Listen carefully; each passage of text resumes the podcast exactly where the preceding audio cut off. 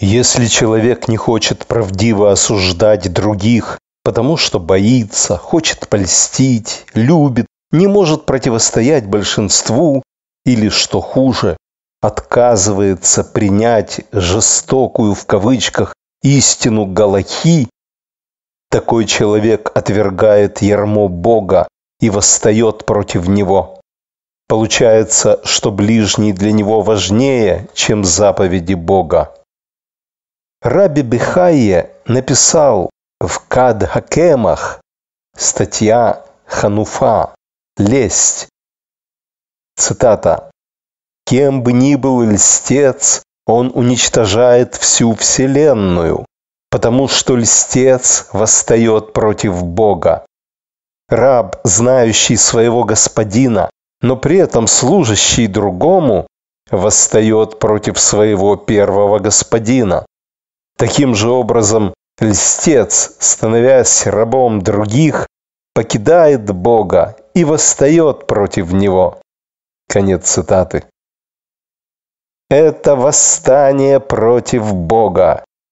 Грешник как бы свергает Бога с Его престола и поставляет на Его место человека чуждых ценностей.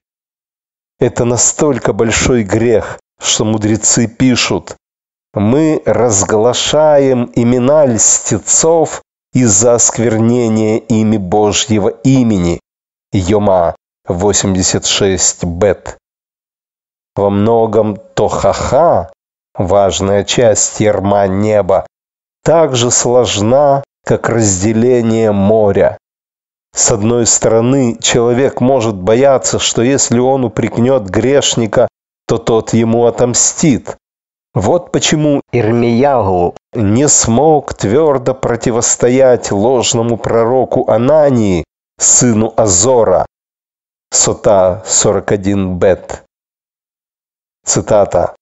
«Кто льстит грешнику, в конечном итоге падет в его руки, а если не его, то в руки его сына, а если не в руки его сына, то в руки его внука сказано, пророк Ирмиягу сказал, «Амен, да сделает это Господь, да исполнит Господь слова, которые ты пророчествовал». Ирмиягу 28, дробь 6.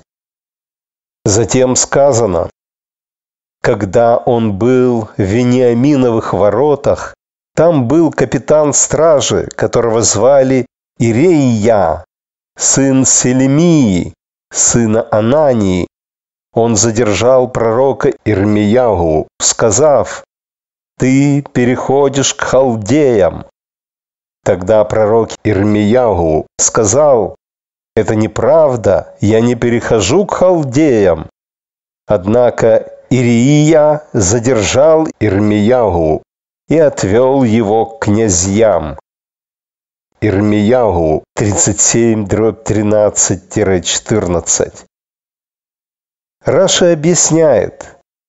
Ирмиягу сказал пророку Анании, Ирмиягу 28, дробь 5, Анания ложно пророчествовал о том, что через два года изгнания Иехонии и священных сосудов, взятых вместе с ним, будет закончено. Однако Ирмиягу только ответил «Амен, да сделает это Господь», что является лестью. Он должен был прямо сказать «Ты пророчествовал ложь». Конец цитаты. Цитата. «Когда он был в Вениаминовых воротах» 37 дробь 13 Несколько дней спустя, когда Ирмиягу выходил из Иерусалима в направлении области Вениамина, чтобы заявить свои права на часть своего наследства, Ирия схватил его и сказал ему, «Ты переходишь к халдеям». Конец цитаты. Многие не любят порицать грешников и осуждать ложь, потому что порицать всегда сложно. Гораздо проще и комфортнее просто избегать ссор. В результате люди отворачиваются от Божьих заповедей, которые требуют бороться с ложью. Цитата. «Разве я не ненавижу их, о Господи, тех, кто ненавидит Тебя? Разве я не борюсь с теми, кто восстает против Тебя? Я ненавижу их высшей ненавистью. Я считаю их своими врагами. Тылим 139, дробь 21-22. Я увидел тех, кто был неверен, и вступил с ними в борьбу, потому что они не соблюдали Твое Слово. Там же 119, дробь 158. Многие пытаются оправдаться тем, что они любят своего ближнего еврея. Однако это неправильная любовь. Нет более возвышенной любви, чем порицание. Сказано, не ненавидь своего брата в сердце своем. Ты должен непременно вынести порицание твоему ближнему и не нести грех из-за него. Вайкра 19, дробь 17. Тот, кто не способен осудить грешника, ненавидит его, пусть и подсознательно. И со временем эта ненависть только растет, потому что в глубине души человек все равно понимает, что должен осудить грешника и осознает свою слабость, поскольку не может это сделать.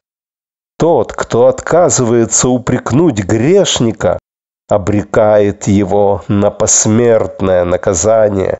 Именно осудив грешника и вернув его на истинный путь, мы проявляем любовь и к нему, и к себе. Ведь когда грешник умирает, это приносит облегчение миру. Мишна Санедрин 71 бет. Мы обсудим тему порицания чуть позже. О льстецах подобного рода говорится, что они отринули Божье ярмо, и грех их велик. Однако даже этот грех – ничто в сравнении с еще большим грехом. Оправдание грешника и его дел из неспособности принять понятие Торы противоречащее морали в кавычках и правде в кавычках грешника. О таких людях говорится «Горе тому, кто борется со своим Создателем. Может ли глина сказать тому, кто сформировал ее, что ты делаешь?» Конец цитаты. В наши дни это явление расцвело как проказа. Даже те евреи, что считаются религиозными, ревностными и скрупулезными в исполнении обрядов, даже они восстают против ценностей и качеств Бога, потому что они противоречат их собственной морали в кавычках и справедливости в кавычках. О таких людях в Торе сказано. Ешаяу 44 дробь 18 они не знают и не понимают, ибо Он закрыл их глаза, чтобы они не видели, и их сердца, чтобы они не смогли понять. Конец цитаты. Невозможно переоценить серьезность греха людей, которые отказываются осудить грешников, отбросивших свое ярмо и восставших против Бога. Это наихудшая форма лести, связанная с ересью. Если человек отказывается упрекнуть своего ближнего, в глубине души он отвергает те Божьи качества, которые лично ему кажутся неэтичными в кавычках. Как сказали наши мудрецы, Берешит раба 48, дробь 6, в Танахе слово «хануфа» буквально лесть, всегда подразумевает ересь по образцу Ишаягу 33 дробь 14. Грешники Сиона боятся, трепет охватил льстецов. В этом стихе говорится о Сивне и его приспешниках, которые не полагались на Бога. Они отдались Сеннахариму, осадившему Иерусалим, и стали ему льстить. Радак объясняет, когда грешники Сиона увидели огромный стан Сеннахирима, они испугались, и льстецов среди них охватил трепет. Это были льстецы, Сивна и его партия, которые затрепетали, потому что они не полагались на Бога, могущего спасти их. Однако праведные полагались на Бога. Конец цитаты. Отсюда мы видим, что лесть Ассирии коренилась в страхе, а страх стал следствием нежелания уповать на Бога. Однако наши мудрецы называют это лицемерие ересью. Если это так, то насколько же больше еретик тот, кто льстит грешнику, потому что сам отвергает Божью заповедь как неэтичную, в кавычках. Царь Шломо сказал, Мишлей 28, дробь 4, те, кто оставил Тору, прославляют нечестивых, но те, кто соблюдает Тору, противостоят им. Ралбаг комментирует, те, кто оставил Тору, прославляют нечестивых за их нечестие и противостоят тем, кто соблюдает Тору. Они считают, что Тору не следует соблюдать. Те, кто оставил Тору, прославляют ложные учения грешников в отношении учений веры, тем самым рационализируя свое собственное отступничество.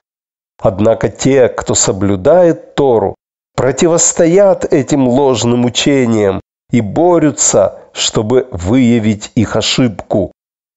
Мецудат Давид комментирует, «Те, кто придерживается Торы, но затем оставляет ее, рано или поздно начнут прославлять грешника. Это означает, что они еще хуже, чем он. Грешник знает, что его дела злы и совершает их из слабости. Эти же люди, однако, прославляют его поступки, как сказали наши мудрецы. Псахим 49 бет тот, кто изучил Тору и затем оставил ее, более враждебен Торе, чем кто-либо. Конец цитаты. Причина всего этого – наше проклятое изгнание, в котором Израиль пребывает вот уже почти две тысячи лет. В изгнании евреи попали под тяжелейшее влияние нееврейской культуры, эллинизма, Нынешний эллинизм бесконечно хуже того эллинизма, жертвами которого мы стали в эпоху хасманеев. Сегодня иностранная культура объяла, как туман, сердца и умы миллионов евреев, вынудив их сбросить ярмо неба и устремиться за чуждыми для нас ценностями. Мы читаем в трактате Сука 52 бет Бог сожалеет, что создал четыре вещи – изгнание, вавилонян, измаильтян и злой позыв. Конец цитаты. Почему Бог сожалеет о создании таких грешников, как вавилоняне и измаильтяне, еще ясно. Об этом пишет Рамбан в своем письме к евреям Йемена. Вы, дорогие братья, знаете, что из-за наших грехов Бог сделал так, что мы оказались среди этого народа, Измаила, нечестие которого тяготит нас.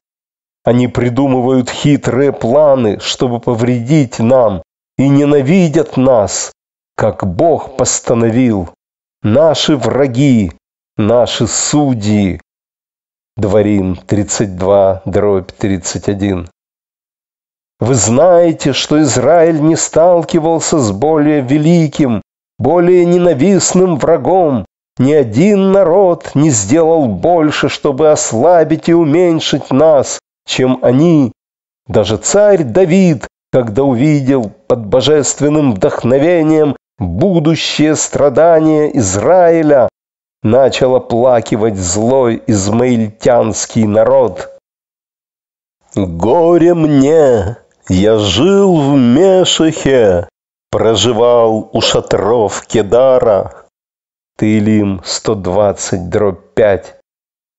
Посмотрите, он упомянул именно Кедара среди всех сыновей Измаила, поскольку безумец Мухаммед пришел от Кедара, насколько мы знаем его происхождение. Более того, Даниил лишь упомянул нашу незначительность и бедность в сравнении с царством Измаила, да будет он быстро покорен. Он вознесся высоко, и некоторые из воинства и из звезд он сбросил на землю и попрал. Даниил 8, дробь 10. Мы по-прежнему страдаем от их порабощения, подлога и лжи сверх наших сил. Конец цитаты. Но почему же Бог сожалеет об изгнании? В конце концов, изгнание стало справедливым наказанием за грехи еврейского народа, который нарушил Божьи законы и попрал его заповеди. Бог сам не раз предупреждал об этом с леденящими душу подробностями. Цитата. «Если вы не послушаете меня и не выполните все эти заповеди, и если вы отвергнете мои постановления и возненавидите мои решения, так что не станете выполнять все мои заповеди, но нарушите мой завет, я также сделаю это и с вами, и я рассею вас среди народов, и я выну меч на вас, и ваша земля станет пустыней, и ваши города станут руинами. А что до тех, кто останется среди вас, я вселю в сердце их робость в странах врагов их, и погонит их шелест колеблющегося листа, и побегут, как в бегстве от меча, и падут, хотя никто не преследует. И погибнете среди народов, и пожрет вас земля врагов ваших. Вайкра 26, 14-16, 33, 36, 38. Господь поразит вас безумием, слепотой и изумлением сердца.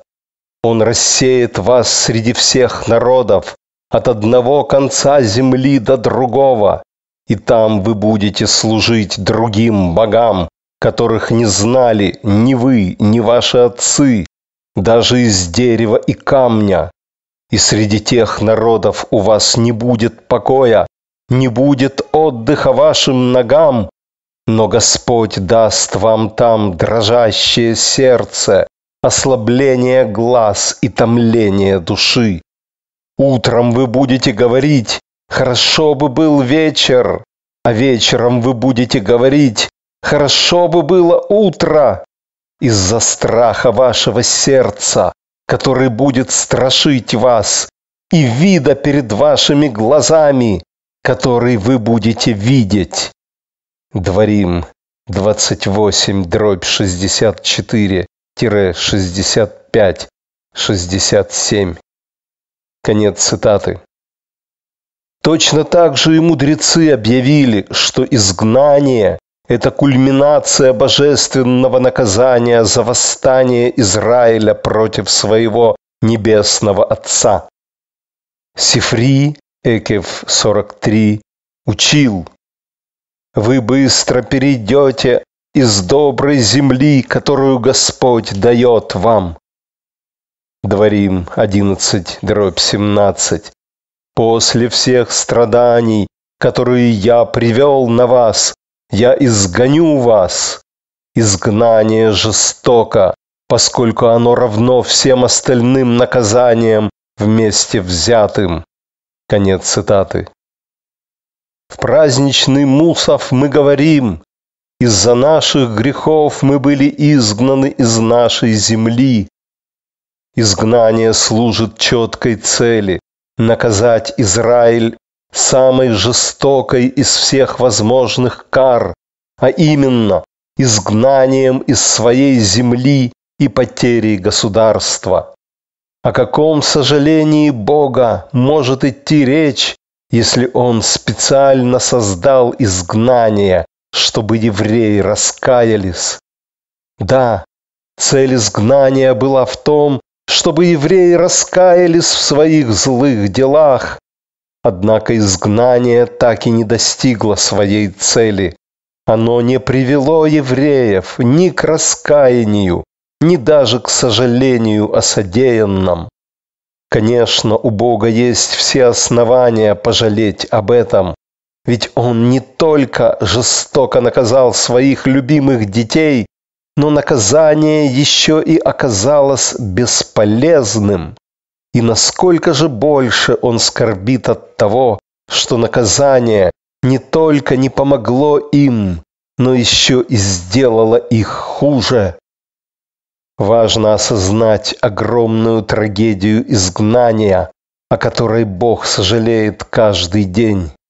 Изгнание не только не вернуло еврея на правильный путь, но еще и проложило дорогу ассимиляции, смешанным браком, фальсификации Торы и еврейского самосознания. Более того, еврей сделал самое худшее, на что был способен, он настолько исказил Тору, что забыл ее первоначальную всеобъемлющую идею. Многие добрые евреи, среди которых немало образованных и богобоязненных, не понимают этого. Они восприняли искаженное представление о Торе, это произошло потому, что евреи были изгнаны из земли Израиля и отчуждены от полной жизни, которую можно вести только здесь. Именно эту мысль хотят подчеркнуть мудрецы, говоря Шаббат 138 бет. В будущем Тора будет забыта еврейским народом. Это согласуется со словами раби Шимона Бар-Йохая там же. «Не дай Бог, чтобы Тора была забыта, тогда как я пойму слова? Они будут бегать назад и вперед, ища слово Господа, и не найдут его». Амос 8, дробь 12. Ясность еврейского закона и ученость найти будет непросто. Конец цитаты. Другими словами, из-за изгнания еврейские законы и понятия будут настолько искажены, что станет крайне сложно найти истину.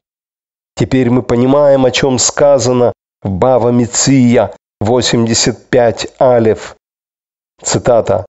«Когда раби Зера прибыл в землю Израиля из Вавилонии, он постился сто постов, чтобы забыть свое предыдущее изучение Торы, чтобы оно больше не беспокоило его.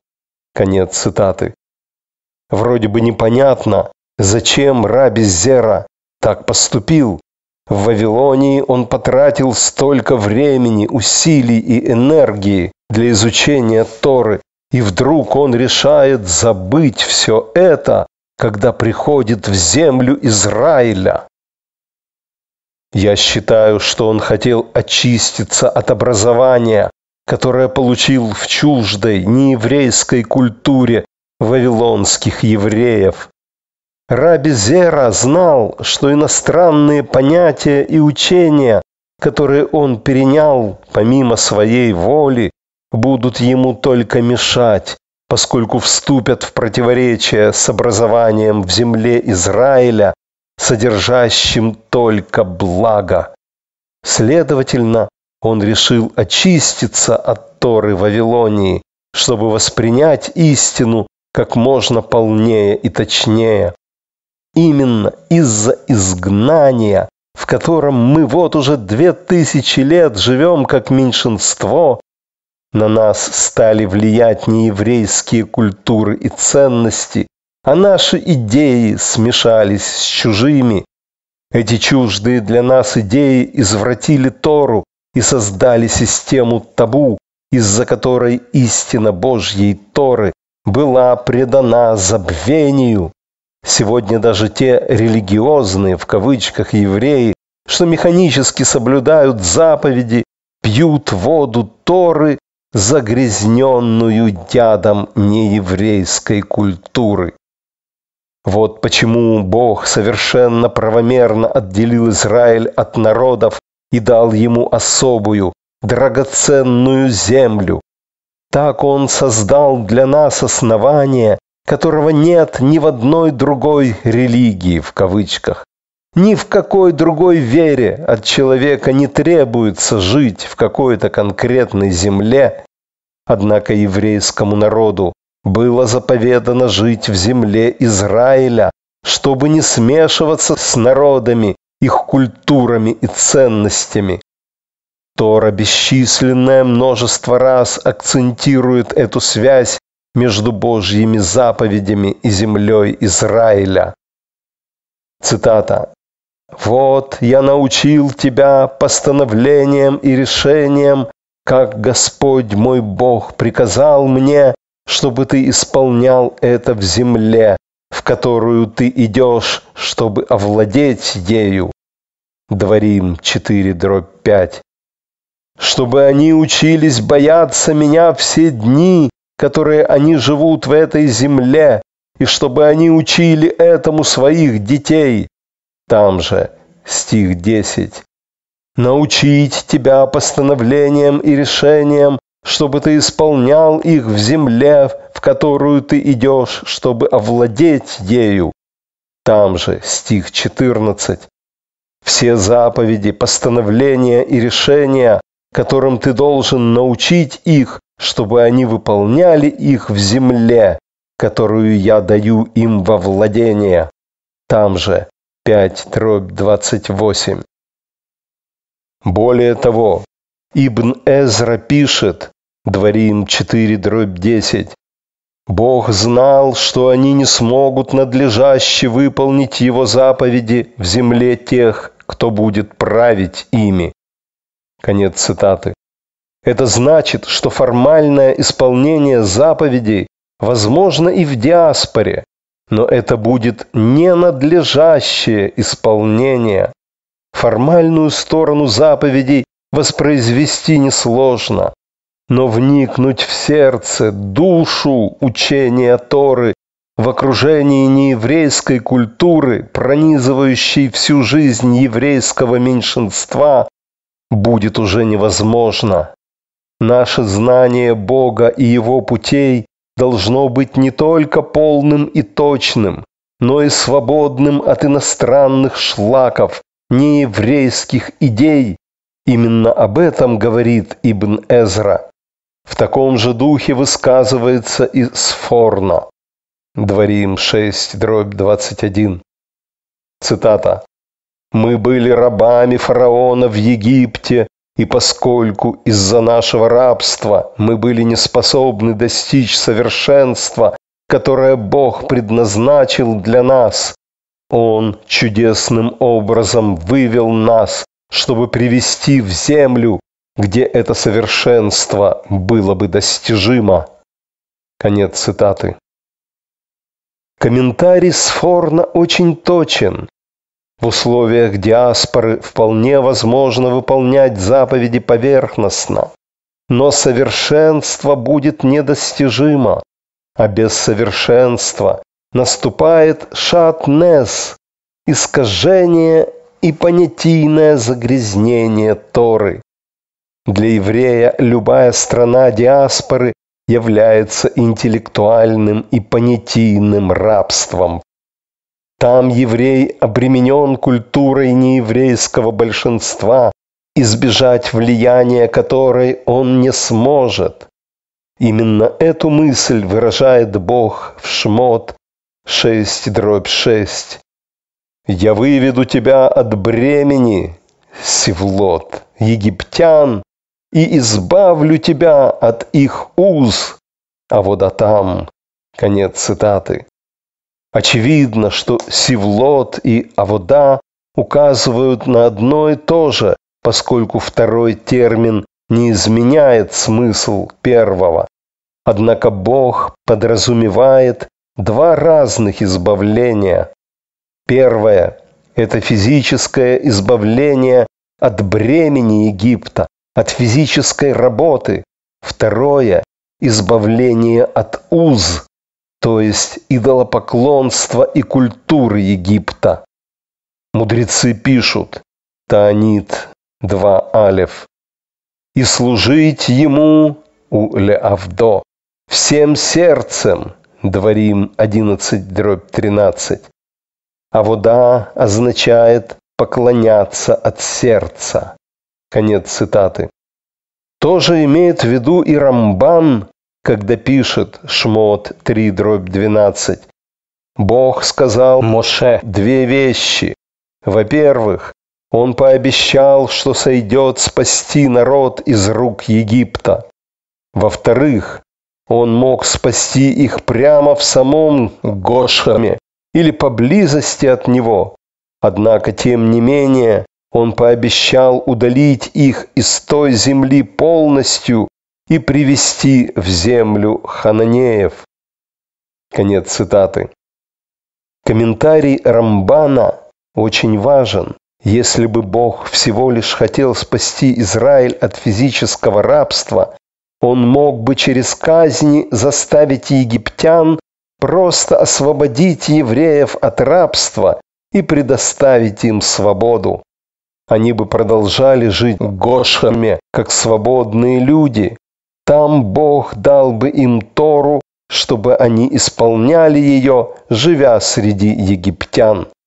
Однако он хорошо понимал, что израильтяне не смогут следовать Торе полностью и точно, пока живут среди народов, где подвержены их культурному влиянию. Следовательно, Бог решил дать евреям их собственную землю. Там они смогли бы стать народом, который живет один. Бемидбар 23 дробь 9 обособленным, изолированным от нееврейского влияния. Цитата. «Чтобы посаженный урожай и плод виноградника не был утрачен».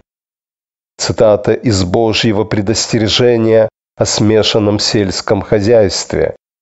Дворим 22, дробь 9.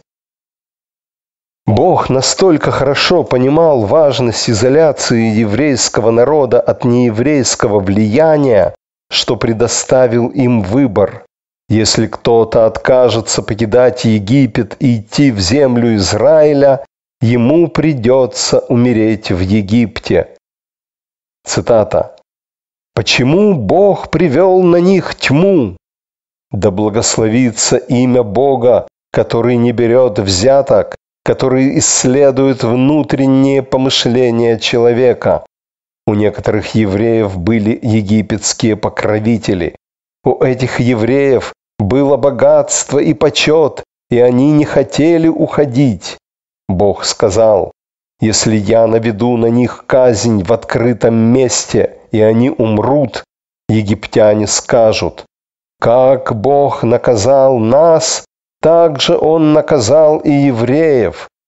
Таким образом, он навел на египтян тьму на три дня, чтобы Израиль похоронил своих мертвых, так, чтобы их враги их не видели. Шмот раба 13 дробь 3. В Танхуме мы читаем Бешалах 1. Хорошо вооруженными Хамушим Дети Израиля покинули Египет. Шмот 13, дробь 18. Один из пяти, Хамеш. Другими словами, Египет покинула лишь пятая часть евреев. Остальные умерли, потому что не хотели уходить. Источник продолжает. Некоторые говорят, один из пятидесяти. Другие говорят, один из пятисот. А раби Нехорай говорит, я клянусь, что не было даже одного из пяти тысяч. Когда они умерли? Во время казни тьмы. Конец цитаты. Бог хорошо понимал, почему Израиль отказался покинуть злачные пажити изгнания. Израиль жаловался вовсе не потому, что хотел покинуть Египет. Египет был процветающей, богатой страной, полной материальных благ. Нет, это был просто стон людей, обремененных тяжелой работой. Они стенали из-за своей работы. Шмот 2, дробь 23. Если бы евреев освободили от работы, то ясно, что большинство предпочло бы остаться в мирном процветающем государстве. Даже когда они ушли, они продолжали раскаиваться. Если бы у нас было мясо, мы помним рыбу, которой мы насыщались в Египте даром, огурцы, дыни и лук-порей, репчатый лук и чеснок. Бамидбар 11 дробь 4-5. Горе народу, готовому обменять святость и величие на меню. Бог настоял на том, чтобы Израиль был полностью отделен от народов с их мерзкими культурами. Именно об этом пишут мудрецы в примечательном комментарии в Сифри Экев 43. Ты быстро перейдешь из хорошей земли, которую Господь дает тебе. Следовательно, ты должен поместить эти мои слова в своем сердце. Дворим 11 дробь 17-18. Хотя я изгоняю тебя из земли, продолжай выполнять заповеди, чтобы когда ты вернешься, они не показались тебе новыми. Конец цитаты. Раши, ориентируясь на этот комментарий Сифри, писал Дворим 11 дробь 18 даже будучи изгнанным, продолжай выполнять заповеди. Надень тфилин и прикрепи мезузу, чтобы они не показались тебе новыми, когда ты вернешься. Конец цитаты. Сколько тайны в словах наших мудрецов! Почему в диаспоре мы должны исполнять заповеди только потому, чтобы они не показались нам новыми, когда мы вернемся? Разве заповеди не нужно исполнять в любой точке планеты, а особенно те, что относятся к телу еврея? Но Бог дал заповеди с тем расчетом, чтобы они исполнялись только в земле Израиля. Только там их можно выполнять полностью и надлежащим образом. И если мы должны исполнять Тору в изгнании, то только для того, чтобы мы ее не забыли. Во-первых, мы должны четко осознать, что изгнание – это двойное проклятие. Изгнание обрекает еврея на страдания и одновременно подвергает его воздействию языческой культуры. Бог надеялся, что ужасы изгнания вернут евреев на путь добра приведут их к покаянию и вернут к своему небесному Отцу. Однако этого не случилось. Вместо этого произошло ровно противоположное. Евреи начали пытаться устраиваться и ассимилироваться среди народов, стать похожими на них и перенять их духовную пустоту. Евреи желали селиться среди язычников уже начиная с детей Якова. Именно тогда началась и продолжается по сей день ассимиляция и заимствование чуждых обычаев и традиций, что размывает и разрушает совершенство Торы для большинства евреев. Цитата. «Народ Израиля жил в Египте в области Гошен, и они обладали ей, Они были плодовиты и чрезвычайно умножились. Берешит 47, дробь 27. Очень важны комментарии Клиякар на этот стих. Цитата. «Весь этот стих воздвигает обвинение против народа Израиля.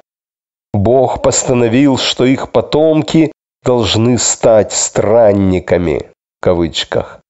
Брешит 15, дробь 13, то есть временными жителями, в то время, как они хотели жить там постоянно. Этот стих также осуждает их за то, что они искали опоры в земле, которая им не принадлежала.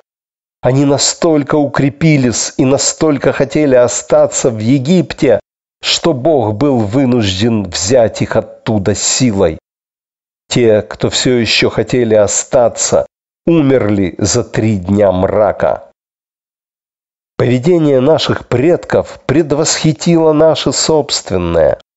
Изгнание продолжалось до тех пор, пока нас не сразил самый страшный изо всех ударов. Со временем Тора утратила точность и полноту. Храм наводнили странные идолы. По этой и многим другим причинам евреи стали держаться ложных идей. И по сей день многие люди, как хорошие, так и плохие, убеждены, что их извращенные идеи есть не что иное, как Тора, которую изложил Моше перед сынами Израиля. Есть четыре вредные секты, четыре группы жертв изгнания, которые пострадали от него сами и которые по сей день вредят еврейскому народу. Первая группа – это те, кто осознанно искажает иудаизм. Это еретики, отрицающие Божью Тору. Они страстно вожделеют чуждой культуры народов, презирают Божьи указы и ненавидят Его законы. Они умышленно подделывают пути Бога. Они воздвигли храмы мерзости, где заправляют никчемные равины. Это философы невежества, рядящиеся в талит. Воплощение безумия. Их можно вообще не брать в расчет. Их взгляды ставят их вне лагеря Торы, как прокаженных и изгнанных. Вторая секта это евреи, уничтоженные духовным изгнанием и порабощенные языческими культурами. Это массы простых, необразованных евреев, не умеющих отличить правую руку от левой, подобны животным. Как покорные овцы, они следуют за своими злыми пастырями, которые грешат сами и оскверняют своим грехом других. О таких пастырях писал еще Ехескель 34 дробь 4. Слабых вы не укрепляли, больных не лечили, сломленных не поднимали, потерянных и похищенных не возвращали. Конец цитаты. Еврейские массы диаспоры сломленные и потерянные в земле материального изобилия и духовной нищеты. Это интеллектуальные и духовные пленники изгнания, в котором они живут и пускают корни, пока изгнание не пустит корни в них самих. Они абсолютно убеждены в святости и истинности своих чуждых ценностей. Неудивительно, что они подобны зверям, ведь их мысли не мысли Бога, а пути Бога стали в их глазах странными и неприличными. Да поможет нам небо! Имеем ли мы право сочувствовать им? Все, что остается, это оплакивать гибель еврейских масс, уничтоженных пустыми ценностями мира. Третья секта считает, что верит в Тору Синая, хотя они тоже пойманы сетью нееврейской культуры изгнания. Для них осознать противоречие между этой чуждой культурой и истинными ценностями Бога так же сложно, как раздвинуть волны моря. Поскольку они прочно усвоили нееврейскую культуру, их мучает тот очевидный факт, что между этой культурой и Божьими путями лежит огромная и непреодолимая пропасть. Как сложно таким евреям это признать. Несмотря на свои религиозные корни, уходящие в Тору, они пьют из эллинистических источников, ведут общую культурную и общественную жизнь с язычниками и в итоге перенимают их этику и мораль, противоречащую Божьей Торе. Такие евреи шатаются на своих путях, гоня от себя мысли о необходимости выбора. Ведь если они сделают какой-то выбор, то уже не смогут пить из двух источников одновременно. Честное решение потребует отбросить сладкую ложь, и потому они продолжают называть сладкое горьким, а горькое сладким, что намного проще. Из страха перед истиной эти люди построили себе вавилонские башни лжи и обмана. Поскольку некоторые раввины поддерживают этот обман, Тора облекается в мешковину и скорбит о подлоге и нравственном блуде. Нет более серьезного пренебрежения Божьим ярмом, чем замена Божьих ценностей на ценности язычников, среди которых эти евреи живут, которыми пойманы в капкан. Вместо того, чтобы внять словам Бога Ешаяу 55 дробь 8 «Ибо мои мысли не ваши мысли, и ваши пути не мои пути, говорит Господь». Конец цитаты. И отказаться от ложных идей ради высокой истины они восстают против неба и спешат поклоняться чуждым идеям мира, облачаясь при этом в священные одеяния. Совершенно естественно, что такие евреи отказываются осудить грешников, живущих по этим ценностям. Более того, они ищут им оправдания, потому что это помогает им заглушить угрызение совести. О таких сказано. Мишлей 28 дробь 4. Те, кто оставил Тору, прославляют нечестивых, но те, кто соблюдает Тору, противостоят им.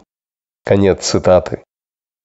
Более того, они идут еще дальше и начинают яростно осуждать праведных, которые призывают принять ярмо неба. Эта истина невыносима для них, ведь Бог и Его качества им противны. О таких писал и царь Шломо. Мишле 17, дробь 15. Оправдывающий нечестивого и осуждающий праведного одинаково мерзки для Господа. Конец цитаты. Нет большей мерзости, чем когда враги Божьего ярма дерзко извращают иудаизм. Они богохульно смешивают Тору с чуждой культурой, а результат облачают в священные одежды, мантию Илии и Пинхаса, тогда как на самом деле их мысли – мысли Зимри. Такие люди восстают против Божьих законов и учений, потому что они кажутся им безнравственными. О таких сказано «Поступать справедливо – радость для праведного, но разрушение для делающих беззаконие». Мишлей 21, дробь 5. Иными словами, Праведный человек не только принимает Божьи указы и спешит их исполнить, но делает это с радостью, поскольку Божья воля стала его собственной.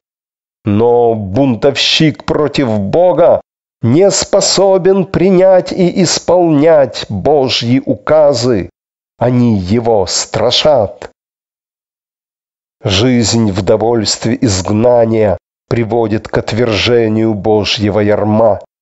Такие люди пойманы в сеть иностранной культуры, из которой черпают нееврейские ценности и идеи. В этом смысле можно сказать, что они ставят идола в святилище Бога. Такие евреи ведут двойную жизнь. Они пытаются быть верными и Богу, и нееврейскому миру, которые несовместимы друг с другом. Множество учений Святой Торы диаметрально противоположно нееврейской культуре. Что такое доброта, милосердие, справедливость и нравственность? Какова роль равенства и демократии, мести, ненависти и войны? Бог и нееврей ответят на эти вопросы совершенно по-разному. Если человек не хочет принимать ярмо неба, он облачается в одеяние, сотканное из нитей народов. Его точка зрения по вышеприведенным вопросам будет прямо противоречить точке зрения Бога. Но именно Бог создал мир и все, что в нем, и только Он знает ответы на эти вопросы. Ирмиягу сказал 10 дробь 2-3 запятая 10. Так говорит Господь, не учись пути народов и не страшись знамений неба, ибо обычаи народов суета, но Господь Бог есть истина. Конец цитаты. Хотя в этом стихе говорится об идолопоклонстве, из него ясно видно, что Бог крайне серьезно относится к любым нееврейским обычаям, к любой философии или иностранной культуре, которая противоречит его истине. Ведь сказано «Бог есть истина». Современная иностранная культура гораздо хуже, опаснее и отвратительнее, чем идолопоклонство. Если идолопоклонство прошлого хотя бы признавало существование высших сил, то нынешняя мирская культура отрицает любую высшую силу, потому что сегодня человек сам венчает себя царем над миром. Такие люди гораздо опаснее, чем идолопоклонники, поскольку они высокомерно объявляют войну Богу. Как это сложно для человека, который появился из праха и идет в прах. Он порабощен злыми позывами, которые искушают его, начиная с юности и до конца его дней. Человек – существо хрупкое, смертное и коварное. Как же сложно ему преодолеть свое эго, преодолеть ту материю, из которой он создан, чтобы безоговорочно последовать за Богом и полностью принять Его ярмо. Когда-то давно царь Шломо сказал, Мишлей 20 дробь 9, «Кто может сказать, я очистил свое сердце?»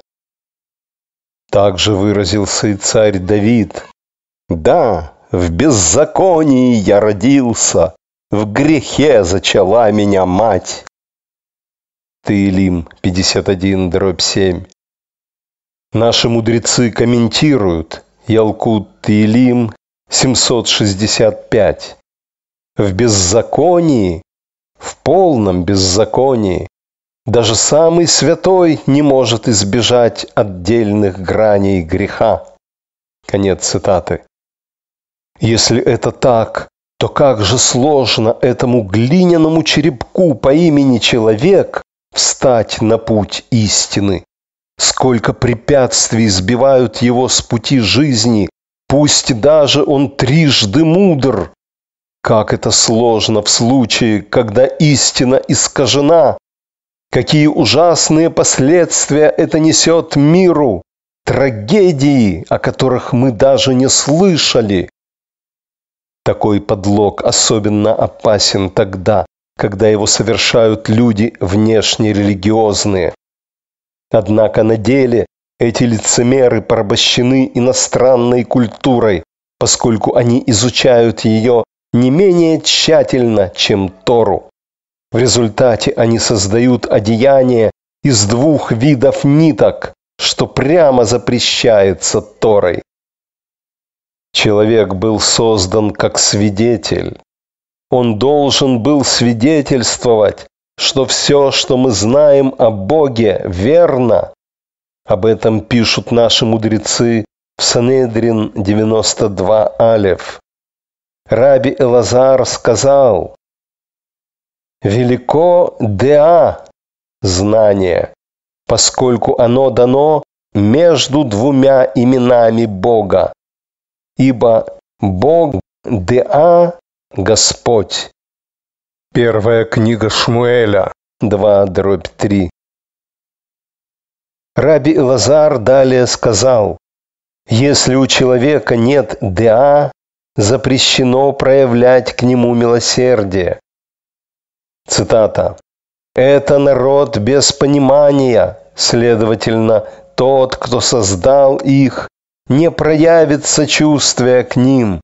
Тот, кто образовал их, не будет милостив к ним». Ешаяу 27 дробь 11. Он также сказал, у кого нет ДА, тот в конечном итоге будет изгнан. Цитата. «Следовательно, мой народ попал в плен из-за недостатка знания». Там же 5 дробь 13. Что это означает?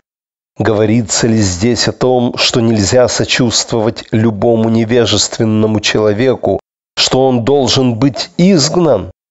В чем его грех? что он заслуживает такого наказания, причем не только он, но и тот, кто ему сочувствует. Конечно, тот, у кого нет ДА, это не просто невежда. Знание и интеллект обозначаются другим словом – дат, но ДА – это понимание Божьих мыслей, идей, ценностей и качеств, Бог создал человека для определенной роли. Он должен был стать единственным существом, способным понимать Божье величие и покоряться Ему. Господь – Бог Деот. И человек был создан, чтобы принять это через ярмо неба. Деот – учение иудаизма о Боге, исходят от Бога и человек не может придерживаться точек зрения, которые противоречат этим учениям.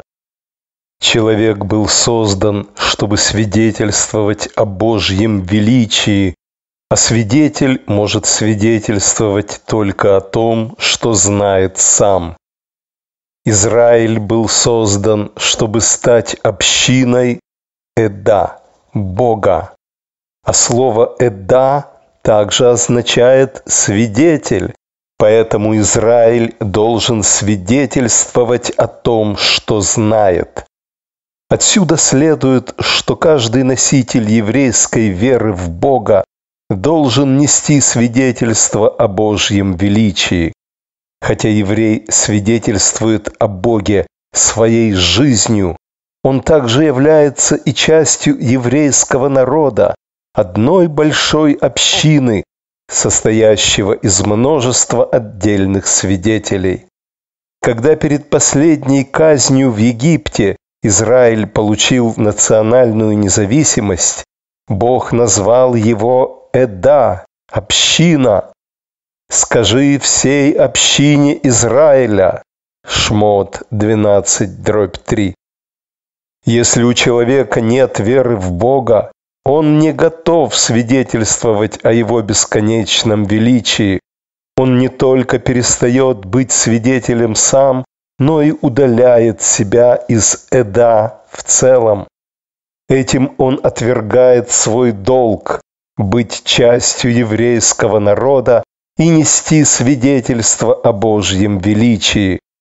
Если человек к этому не готов, то его земная жизнь теряет смысл. Несложно понять, почему такому человеку нельзя сочувствовать и оказывать доброту.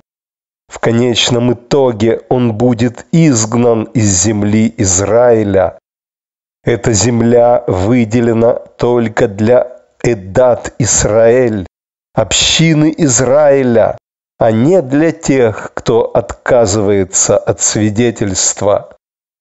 Когда еврейский народ, упаси Бог, нарушает свою роль и отвергает веру в Бога, он этим лишает себя права обитать в земле общины Израиля, поскольку нарушил смысл своего сотворения и предал своего Творца. Ешаяу очень точно выразил эту мысль, когда сказал, «Тот, кто создал их, не проявит сочувствия к ним. Тот, кто образовал их, не будет милостив к ним. В этом стихе говорится о человеке, который был создан с целью нести свидетельство о Божьей природе, однако предал Бога. Санедрин 92 Алев. Наши мудрецы говорят о величии Деа, после чего продолжают. Раби Элазар сказал, «Велик храм, поскольку он был дан между двумя именами Бога. Место, которое ты создал, чтобы жить в нем, святилище, о Господь, которое твои руки основали». Шмот 15, дробь 17. Раби Ада Кархина возразил ему, «Если так, тогда месть должна быть равно великой, поскольку она тоже была дана между двумя именами Бога. Бог отмщения, Господи! Бог отмщения! Явись!» Таилим 94, дробь 1. Раби Элазар ответил, когда месть необходима, ты совершенно прав. Она великое дело. Конец цитаты. Очевидно, что между этими понятиями, которые находятся между именами Бога, есть близкая связь. Бог создал человека и еврейский народ, чтобы они свидетельствовали о его величественной природе, его деот, Следовательно, кто выполняет эту роль, обретает святость Бога и вносит свой вклад в совершенный мир, созданный Богом. В этом предназначение храма – служить образцовой моделью, своего рода миром в миниатюре, символизирующим Вселенную в том виде, в каком ее замыслил Бог, совершенный и святой. Вот почему раби Элазар также говорит, когда у человека есть деа, то есть он принимает истинную природу Бога, это так же, как будто храм был построен в его дни. Конец цитаты. Если человек увиливает от своего долга, изменяет цели своего сотворения, пренебрегает своим Творцом, отвергает истинную природу Бога, его постигнет Божья месть за осквернение Божьего имени. В этом смысле и сказано, когда месть необходима, ты совершенно прав, она великое дело. Конец цитаты. Четвертая секта жертв изгнания – это праведные, благочестивые евреи, соблюдающие всю букву заповедей, причем как серьезных, так и второстепенных. Однако изгнание исказило и их представление о Боге и его качествах. Слава Богу, они не такие, как третья группа. Они не жаждут чуждой культуры, не стремятся подстроиться под нее. Однако с потерей Родины и суверенитета мы потеряли и нашу роль. Из святой нации в святой земле мы превратились в религию в кавычках, набор собраний и синагог. С каждым годом изгнания мы забывали все больше практических понятий, относящихся к нации, земле и государству. С каждым поколением еврей, продолжая хранить верность Божьему Слову, изменял свою роль сообразно новым условиям. Из святого народа, связанного неразрывными узами со святой землей, еврейский народ превратился в обычную религию, которая уже не требует от нас вернуться домой и снова выполнять наш долг, но ждать праведного Избавителя. Наши мудрецы установили, Брахот 48 бет, следующий порядок слов благодарности, которая произносится после еды. Тот, кто не произносит красивая просторная земля во втором благословении и царство дома Давида в третьем, не выполняет эту обязанность. Нахум Азакен сказал во втором благословении, мы должны упомянуть завет. Раби Йоси сказал, мы должны упомянуть Тору. Конец цитаты. Здесь великие мудрецы определяют еврейский народ как драгоценное творение, в которое входят земля, царство, завет и Тора. Тот, кто не упоминает их все, не выполняет свою обязанность, как ворох Хаим 187 дробь 3. Мы не религия и не Каилаки душа, святая община. Мы святой избранный народ, связанный со святой и избранной землей посредством долга вернуться в нее и заселить ее. Изгнание, постигшее нас почти две тысячи лет назад, изменило само определение понятия «еврей». Еврей увяз в трясине забвения, он забыл о центральной роли нации и земли в Торе и определении еврейского народа через эту роль. Длительное изгнание приучило еврея к жизни без собственной земли, к существованию в форме религии, а не нации. Еврейский народ святой, избранный и обособленный, связанный с землей Израиля, превратился в пустую религию, в культ, лишенный жизненной связи с собственной землей. Неудивительно, что все государственные и национальные законы, важная часть Торы, были отброшены как неактуальные своего рода Шулхан-Арух только о будущем и в конечном итоге полностью забыты пока религия в кавычках пребывает в ожидании Мессии. Все представления о народе и государственности, о естественной жизни, о лидерах и войнах были положены под сукно и в итоге отринуты.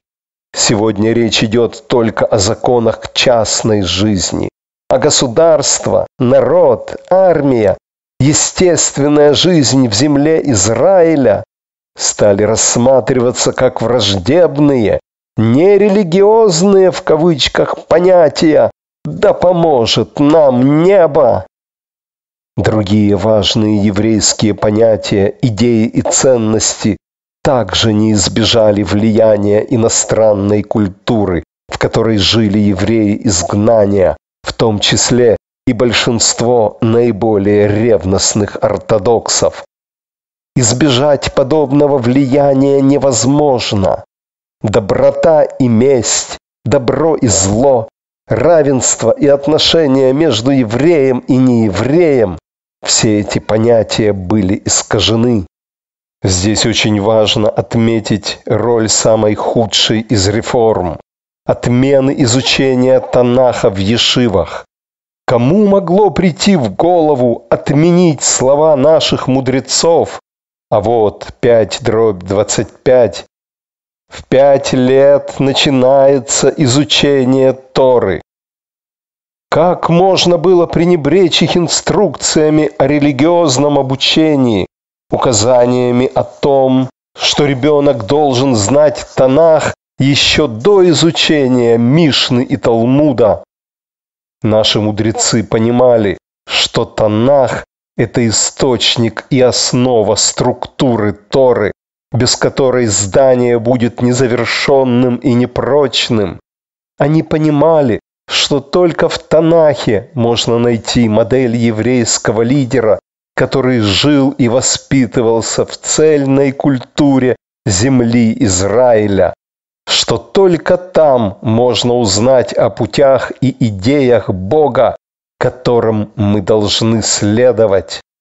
Они понимали, что только в Танахе мы найдем примеры лидеров и великих мужей, не испорченных нееврейскими культурами, что только там рассказывается о деяниях патриархов, хранящих совершенный урок для их потомков, лидеров, изучавших всю Тору и применявших ее на практике.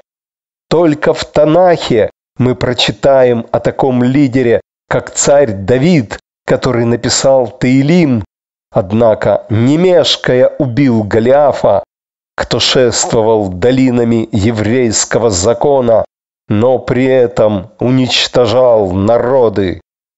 Цитата.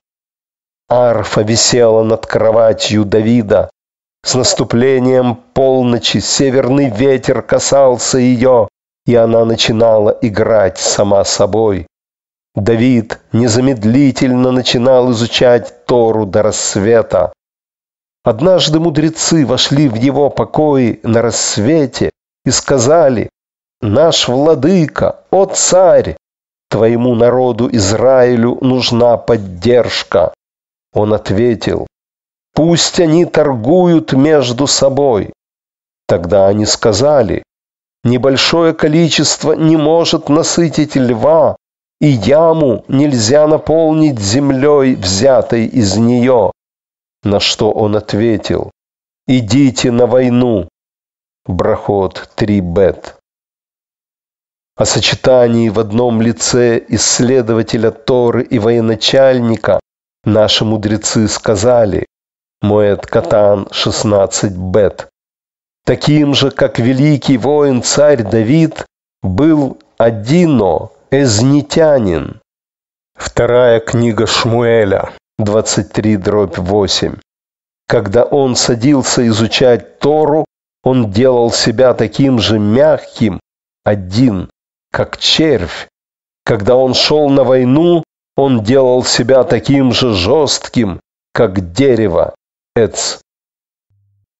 Таков путь Торы, как его описывают духовные титаны Танаха и Талмуда. Кто отомстит за оскорбление Танаха, отброшенного и забытого, задвинутого в задний угол двора Торы? Кто исправит искажение Торы, ее истин и идей? И точно так же остается лишь скорбеть об отмене глубокого изучения Мидраша и Агады, талмудической гомилетики. Это ценнейший источник знаний о природе Бога и положениях нашей веры. Как сказали наши мудрецы, Сифри, Экев 49. Хочешь ли ты знать того, чье слово привело к созданию мира? Изучай Агаду, ибо посредством нее ты узнаешь Бога и сможешь держаться Его путей. Исполни свой долг и я исполню свой. Конец цитаты. Тора подобна лесу, а заповеди – деревьям. Если человек не знает, как выглядит лес, он не сможет и определить, какую роль играет каждое отдельное дерево, а также где и как сажать деревья, чтобы они соответствовали форме леса. Природа Бога и положение нашей веры – это форма леса. Только они объясняют практические заповеди и законы, из которых состоит лес, как его замыслил дизайнер. Эти учения, объясняющие природу Торы, усваиваются через изучение Агады и Мидраша. Они же объясняют мысли и природу Бога. Только из них, рассматривая всю картину в целом, можно постичь роль и суть практических заповедей, деталей этой картины. Как жаль, что мы отказались от Мидраша и Агады, мы стали гораздо беднее. Бог сожалеет о четырех вещах, главное из которых – изгнание, исказившее первоначальную идею еврейства. Полное, быстрое и славное избавление невозможно, пока мы не восстановим Тору в ее былой славе. Мы должны очистить Тору от всех шлаков и искажений. Мы должны вернуть утраченную преданность, принять Божье ярмо в полной покорности, чтобы восстановить точное понимание Божьей природы и ценностей Торы, составляющих саму ее сущность. Тогда мы сможем восстановить истинное, завершенное здание Торы, чистая от всех запретных примесей, от всякого иностранного культурного влияния. Тогда мы постигнем и пути Бога, и суть нашего собственного еврейства.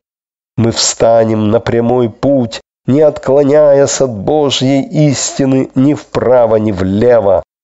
Более того, мы обретем единство с Богом, с любовью и радостью мы примем ярмо Его Царства, Его заповеди, Его качества. Без всякого намека на гордость мы преданно воскликнем «Держитесь Его!» Дворим 10 дробь 20. Вот что написал Раби Бехайе в своем комментарии о лесте, трактат Кад Хакемах. Для человека правильно удаляться от лести. Ему не следует осквернять свои уста, относясь к грешнику как к святому или к святому как к грешнику. Все слова человека должны быть честны, истинны и справедливы, а дела прямодушны и искренни. Никто не заслужит бессмертия, никто не получит места в раю без честности. Это качество, за которое прославляли наших святых предков. Царь Давид также отметил, что тот, кто обладает этим качеством, находится среди пребывающих в Божьем шатре и живущих на его святой горе. Цитата. «Кто пребывает в твоем шатре, тот, кто ходит прямо и поступает праведно». Таилим 15.1-2. О предмессианском поколении, таком как наше, царь Давид сказал, Таилим 12 дробь 8-9, «Ты, Господи, сбереги их, сохрани от этого поколения навечно. Вокруг разгуливают злодеи, поднялись, пренебрегая людьми. Конец цитаты. Царь Шломо писал, «Есть поколение, которое проклинает своего отца и не благословляет свою мать. Есть поколение, которая чиста в собственных глазах, но при этом не очищена от своей скверны. Мишлей 30 дробь 11-12. Об этом сокрушались и наши мудрецы. Сата 49 бет. Перед приходом Мессии те, кто боится греха, будут презираемы, и истина исчезнет. И действительно, как мало стало тех, кто держится стези добра, кто поступает честно и не притыкается. Они действительно великие земли. Вторая книга Шмуэля, 7, дробь 9. Цвет общества. Бог не зря создал еврейский язык так, что его слова взаимосвязаны на уровне корней. Цвет Бней Алия из Сука 45 бет подразумевает не что иное, как Бней Ол, людей, кто держится ярма, приняв его на Меал сердца. Таким образом, они восходят на невероятные высоты Маала духовности. Они выходят за пределы материи и материализма, понимая, что именно в этом состоит их задача, что они обязаны Аллехем принять верховное ярмо, ибо в этом весь смысл существования мира. Олам. Мир обозначается словом «олам», потому что его создание зависело от того, примет ли человек ярмо, ол, Бога или нет.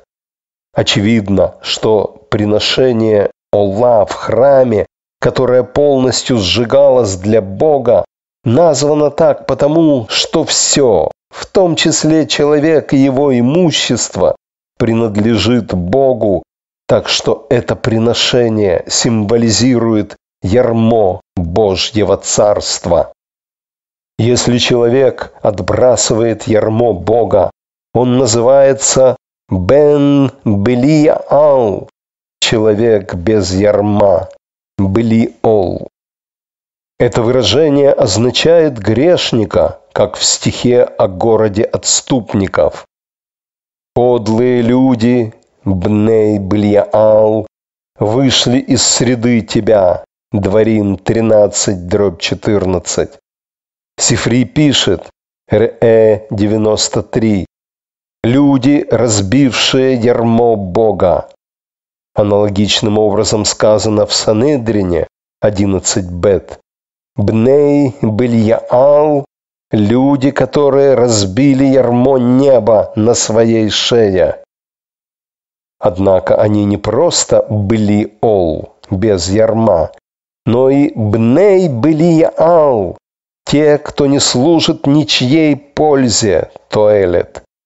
Человек был создан исключительно для принятия ярма Божьего Царства, и если он уклоняется от этого, его жизнь бесцельна, так что он живет зря.